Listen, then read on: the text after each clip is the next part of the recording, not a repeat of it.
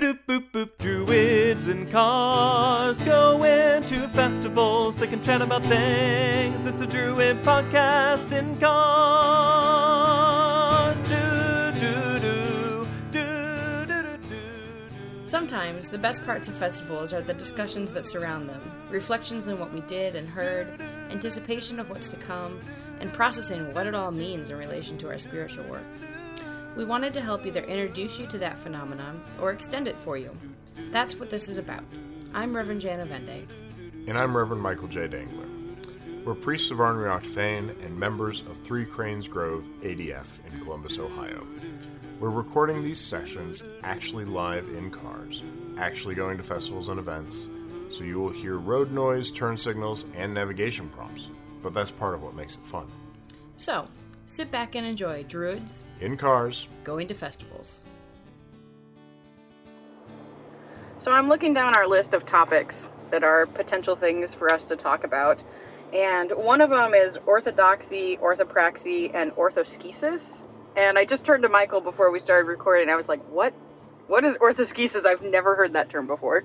that's because it's not very common. In fact, if you Google it, you're not going to find a whole lot of stuff. But um, much as orthopraxy is, you know, right practice, um, we talk a lot about that in ADF. We talk a lot about orthopraxy in ADF because we talk a lot about how uh, what's really important is the practice that you do. Um, it's not about the belief, which is what orthodoxy is. Um, orthodoxy is right belief, and right belief creates heresies, which is why I've never really been behind orthodoxy myself. I'm not big on creating heretics out of whole cloth. Um, but orthopraxis has often, it, it sometimes falls short for me um, because I'm not really sure that it's all about the practice. And so when this term came up, and I heard it first from my friend uh, Obi Oberon, and when they posted about it, it was the first I'd ever seen it. And the basic definition is that it's not about the orthodoxy, which is the belief. It's not about the right practice, which is the orthopraxy. It's about the right relationship, which is what the, the is in orthoskesis. And a lot of the work that we do, I tend to think, is really about that. It's about building that central relationship and taking off from there. Um, so, where you might, if you're in an orthodoxic religion, it, the concern is does this person believe the same way that I believe? Um, if you're in an orthopraxic religion, the concern is is this person practicing the same way that I practice? With orthoskesis, what you're looking at is um, is the person does the person have the right relationship, the kind of relationship that I would expect them to have with the spirit, with other people, with whatever it might be. So that's what that basically means. I think that is pretty representative. I mean, we've talked about relationships a lot, and I think we both kind of are on the same page that relationships are what kind of make our religion and our religious experience. Mhm. Um, and so I think that makes a lot of sense. I just never heard the term before. It's not a very common one. And like I said, when I heard it, I was like, huh, yeah. um, which is, on its own, kind of an interesting rela- uh, reaction to have. Uh, because I had kind of a similar one with orthopraxy. I'm like, yeah, you know, practices, they matter a whole lot more than belief Oh, yeah. at least to me. Uh, but then when I when I found this term, I was like, oh, this is definitely a term that I need to at least consider for my own work. I feel like, and this may be taking it to like literal perhaps, but I feel like it is this blossoming open of what we do as religious people. Mhm. And so, at the most closed, you have this idea that if you don't believe for things right, then you're wrong. And then the next level, you have if you're not doing things right, then you're wrong. And then at this most open level, you have this well, it doesn't matter what you believe and it doesn't matter what you do, it matters the types of relationships that you have with others. And so that might be taking it to like I, I would I would caution against an evolutionary approach. that's that's what I'm, I'm trying to be. I think that's like I'm not not necessarily the right but words, from- but that's from- what my brain is doing. A- and and from where we sit in our work, I think that is probably a, a reasonable progression. Um, which is not, which would then, it's not really a, you know, orthodoxic religions are this level and orthopraxic are this level and orthodox. No, it's- no. But it is, you know, the way that I look at it is actually kind of backwards. Um, the the relationship informs the practice, which informs the belief. So I've talked a lot about practice begetting belief. It's what Mhm. creates the belief. Um, so the work that I do, the the practices that I have, inform the way that I think about things and the way that I experience them. But what I have found as I have done more of this is that it is the relationships that I build that impact the practices I do, and that then feed into those beliefs that I have. And so I've, I've actually kind of gone the other, I've blossomed in the other direction. So I think for me, it depend. I can start at either side, but it depends if I'm starting with a relationship or not. If I'm starting with a relationship where it's like, uh, so like I would say my relationship with Poseidon started from the relationship, moved into the practice, a way for me to honor that relationship, moved into the belief where it was like, okay, now I need to figure out like how this was done. Um, whereas if it's someone who I don't have a relationship with, for example, Anahita, I knew nothing about her. And so it started with this research. What did people believe? And then it moved into this, well, how can I translate that to a practice that I can do? Which then turned into, oh, you're a lovely goddess to have a relationship with. Yeah. so I think I can I can come at it from either direction. It just really depends on where I I initiate that. I probably can too. I mean, honestly, the I, I've been working with the phrase or with the, the word orthoskesis for a while. Not terribly public, obviously, as you had never No, heard I'd it never heard before. it. So I, I'd apparently never uttered it in your presence before, which means that I haven't been very public at all about it. um, but the more that I've looked at it and the more that I've thought about it um, over the years, the the the more kind of crystallized my notion of uh, of what orthoskesis is has become, and uh, so I have dived fairly deep into that well over the last several years now, probably the last three years since I first heard it, and it's just kind of grown on me, and it's it's certainly impacted my language because every time I talk about Druidry, I'm talking about relationship. Yeah. It's where I start. It's it's the thing that I, I bring up first. I never talk about oh you know we have the the shared set of practices anymore. I don't say that. I say we start with a relationship and we build from that relationship and our practices come out of it and we build upon those and from those practices come many of the beliefs that we share collectively. Um, and that has been i think a very clear progression to me about how i have entered and interacted with this. Um, so while i may not be speaking it out loud i am definitely processing things in that way. Yeah, I think I can definitely tease them apart, and at this point, like it really makes sense to me to tease to tease that apart and refer to orthoskesis as something on its on its own. yeah. But I think a lot of what I've been doing is calling all of that orthopraxy yes. because our pra- like the practices inform the relationship. I have these practices because I'm maintaining these relationships, um, and so it's all it's all circling back around to that, anyways. Um, it's And- just like a Yeah, and let's face it, the practice of druidry is the building of relationships, the building and maintenance of relationships. Yeah. That is that is the primary practice, I think, of, of modern druidry and neo paganism in general. Um, not in specific, but certainly in general.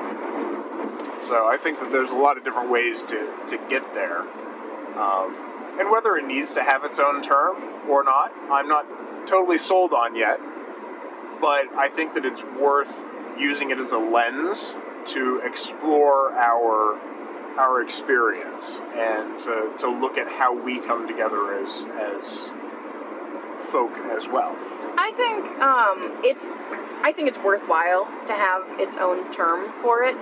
Um, maybe not within the context of druids talking to other druids or even druids talking to other pagans, but in a larger interfaith context, I feel like the more um, theological conversation and specific theological words we can have um, helps us get a firm footing and be able to talk about our own beliefs in a way that makes sense to folks who have a more formalized theological education. Yes. Um, a, a, jargon does help with that because it gives you the opportunity to define words and terms on your own terms, Yeah. which I think is fairly important. Uh, there aren't a lot of people who use the word orthopraxy, and that has been a useful descriptor Yes. uh, when doing interfaith work and talking to other people about, you know, well, what makes your religion unique? If it's a word they haven't heard before, it lets you define it on your own terms and in your own way, and then it gives them a window into what that practice actually looks like, and I Yeah. think that's very helpful too. So, more more jargon can be helpful in that way, but by the same token, I don't want to bog myself down in jargon either. Um, so as I think about orthoskesis and orthopraxy and orthodoxy, um, I, I just I try and make sure that I'm not diving so far into the words that I forget what I'm doing. Yeah, and I'm not saying to do stuff like that, but I do think it is a useful. Um, I think it's useful to have words like that so that we can be involved in those interfaith conversations. So, do you think there is an example of a wrong relationship? If we're talking about right relationship? I do think that there are plenty of examples of wrong relationships. Um, I, I, I've said before that I tend to think of relationships as the same with, with the spirits as the same kind of relationships that you would have with other people in many cases. Uh, and I do believe that there can be, you know, abusive relationships with spirits. Um, relationships where the boundaries are not set correctly. Relationships where uh, it is relationships that do not bear good fruit uh, that can sustain and nourish you. Those kinds of relationships, I think, are not right relationships. And we get into them. You know, all, all of us end up in a relationship like that from time to time. And that's not our fault, I don't think. It's the fault of, you know, the, the person who makes it not a good relationship. And I think that there are ways to work yourself out of those kinds of relationships. And that starts with boundary setting. If you can't set boundaries, then the relationship is probably not a good one. Do you think that. I feel like I'm going to answer my own question here. So, what I was going to ask was do you think that right practice can lead to wrong relationship? And I think my answer there is yes, it can. It certainly can. Because, because you can be doing all the right things and still end up with results that are not what you intended. Yes. so, and there are, there are good examples of that all over the place. But if you give and you give and you give to a particular deity and they don't listen to you, that's not a good relationship. Um, if all you ever get back for your offerings is, Strife and discord. I was gonna go with the word curse, but yeah, unless you're looking for strife and discord, which all hail Eris, some people do. uh, you that's not a that's not a fruitful relationship. It's not something that you can uh, really grow into. And I think that any relationship that you have that is good is one that will allow you to grow and change and develop. So, relationships that don't do that, I think, can be bad relationships, even if you do everything right. And once more, it's worth, you know, it's worth making sure that we're not blaming the victim when it comes to bad relationships because you can do everything right and still end up in a relationship that is wrong for you or neglectful or abusive or any of those kinds of things. There are lots of things that can happen there. Yeah, So that's why I was answering my own question there. I was like, yeah, you can totally be doing all the right things and still end up in a bad situation. You absolutely can. And again, it is not the fault of the person who's doing all the right things. It's the fault of the side that's not doing those things that they need to do to maintain the relationship. And some people probably would be weirded out by me suggesting that deities or spirits can be at fault for bad relationships. But I think we have plenty of examples of that. We sure just do. in the lore generally, anyways. yes. Um, it, it's not it's not a modern problem. No, it is definitely not a modern problem, and uh, it, it's something that you know our our deities are limited. They are not all powerful. They have their own urges because they have their own intellect and thought that is outside of us, and so sometimes they do things that are in their interest and not ours. Um, and there are not particular deities, I don't think, that are like that are more likely to do that than others. Um, but I mean, it, it can happen. So, yeah, like we always say, take careful stock of your uh, your experiences and make sure that they are good ones for you. Because if Yep. they are not, then you need to reevaluate them and possibly even walk away from them. And that is okay. I can't say that loudly enough. That is okay. So the other side of that, um, you know, you can build bad relationships, as we said, but um, one of the nice things about ortho- orthopraxy, as we have talked about it and practiced it, is that um, when you are doing your work and that work feels right to you and good to you, it probably is right and good for you. I, I think that what we need to do is we need to make sure that when we are discussing our uh, our work, we need to know that it holds value, and that value is something that we put into it because we're doing the work. yeah, and I think it's important to define that as is this. We are the ones who are determining the value of things.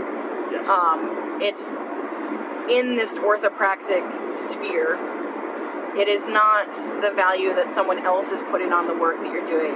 It's the value that you're putting on the work that you're doing because the work that you're doing is what you are finding meaning in.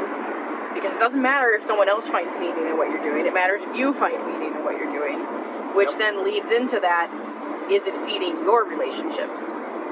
Yes. Um, I've known people who, for example, have had um, they, they either they didn't have a whole lot of money at the time when they started practicing, or they just thought it was really cool. But I've seen people use um, Marvel Thor figures as their Thor deity image on their altar, and sometimes they're terribly embarrassed about this. And I'm like, why? It's a Thor. It, it doesn't matter how you see the the deity. What matters is that your relationship works with that as kind of the conduit for it. Um, I mean, I I started out using and really, I really like the simplistic uh, metal sculptures that don't have faces. yeah, Um, like that's my real preference. But then I found this cute little chibi Poseidon, and then I found out that Playmobil made Poseidon and Hestia, and so they've just kind of grown on my altar, and I really like them, and they're compared compared to like museum reproduction statues, you know, they're super cheap. Um, and I love them. they are kind of cool.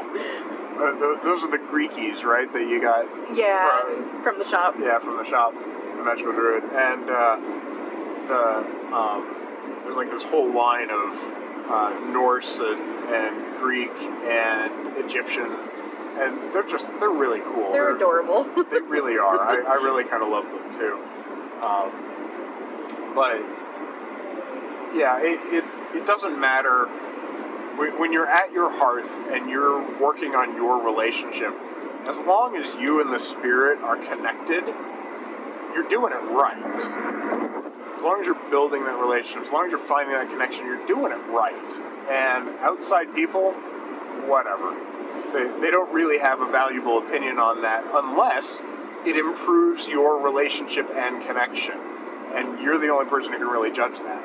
And I think it's important to point out here that this is for your solitary home practice. Yep. I think for us as priests and leading a grove and leading public ritual, it does become important that this orthopraxy, that this right practice has meaning for others because we are helping others establish their own right relationships.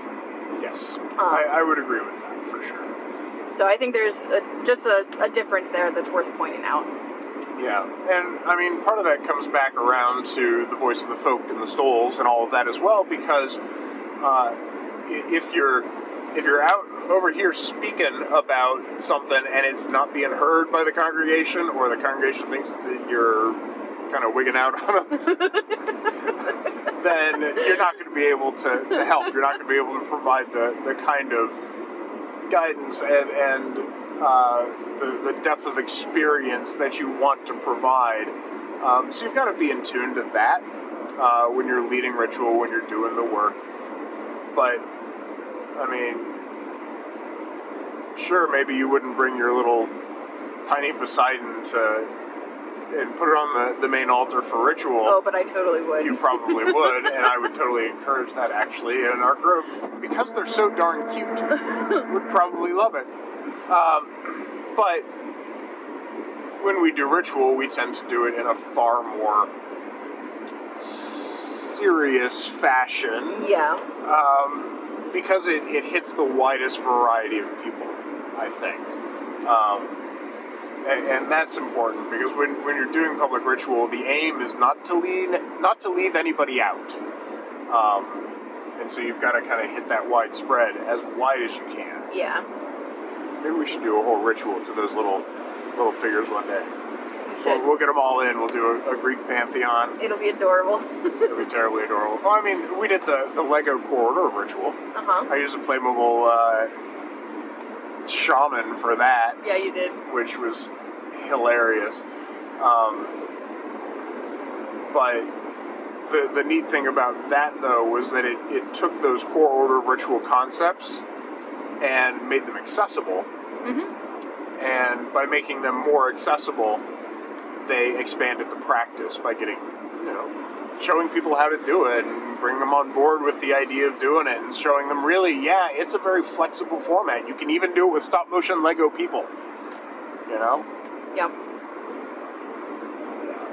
There's a lot of ways to, to manage it, and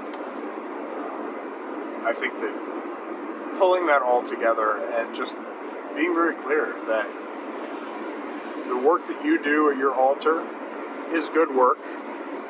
If it builds your relationships, then you're doing it right. And find yourself in those right relationships because that's what's really going to bring you the blessing that you're seeking at the end of the day. hmm And to let them feed each other. Yes. Let your relationships feed your practice, and your practice feed your relationships. Absolutely. Thanks for listening, and there's more to come. We welcome your ideas and questions. If there's something you would like to hear us discuss in a future episode, please drop us a line at druidsandcars at threecranes.org. If you'd like to donate, you can do so at threecranes.org slash donate. Druids and Cars Going to Festivals is a production of Three Cranes Grove ADF in Columbus, Ohio. Our theme song's lyrics were written by Arthur Shipkowski, and the music is written and recorded by Mike Biershank.